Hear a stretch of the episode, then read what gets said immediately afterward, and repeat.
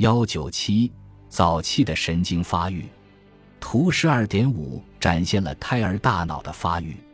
在发展的早期，大脑处于发育的基础阶段。然而到了四个月初，大脑皮层开始从脊髓分化出来。七个月的时候，许多重要的脑叶进入形成阶段。九个月时，可以辨认出脑叶，看到许多折叠。就目前所知。尽管脑细胞的发育表现得如此显著和多样化，认知、知觉、语言加工、思维和记忆在出生前仍处于胚胎状态。事实上，充分的认知发展似乎要到二十多岁才出现。如果研究与大脑认知功能密切相关的突触的形成，我们就会发现，突触的密度在两岁以前不断增加。而令人惊讶的，也许是到十六岁的时候，大约百分之五十的突触会脱开。对这些结果的一种解释是，有利的环境影响可能会阻止突触减少，而不是影响它们的最初形成。近来的研究也对神经发展止步于在童年早期的观点提出了质疑。在图十二点七中。我们看到取自白鼠的未受刺激的和受过刺激的脑细胞，如图所示，左边图例中的细微树突又小又简单，且数量很少；而右边图例中的树突又大又复杂，且数量繁多。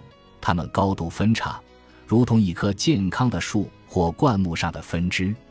受到刺激的白鼠可以探索各种物体，而且每天的物体都不同。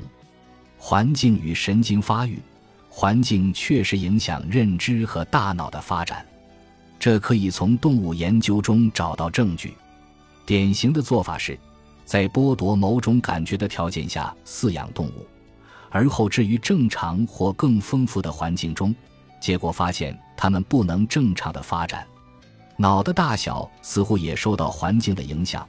家养动物的某些皮层区域比野生长大的动物要小百分之十到百分之二十，这就是一个例证。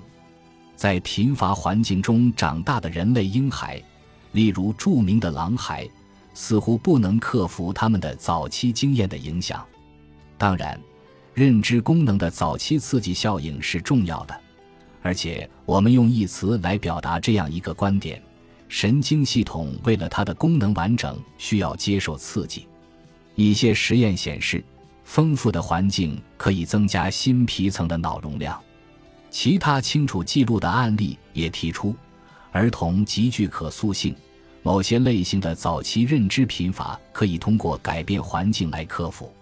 皮层偏侧化，一系列控制良好的实验被用于研究儿童和大脑偏侧化。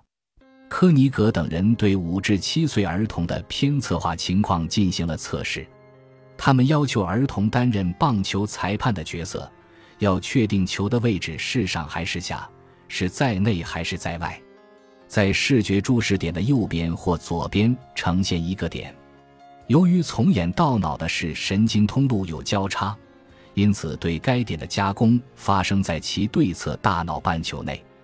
要求儿童案件做出决定，以此测量儿童的反应时间。如图十二点九所示，儿童在上下任务中对最初呈现给左半球的刺激反应更快，在距离任务中对最初呈现给右半球的刺激反应更快。这一发现证明了五岁左右的儿童已经存在不同的半球子系统。其他人也提出了幼儿的偏侧化效应。我们暂时可以得出这样一个结论：大脑的结构和过程很早就已经形成，不受制于日常的环境力量。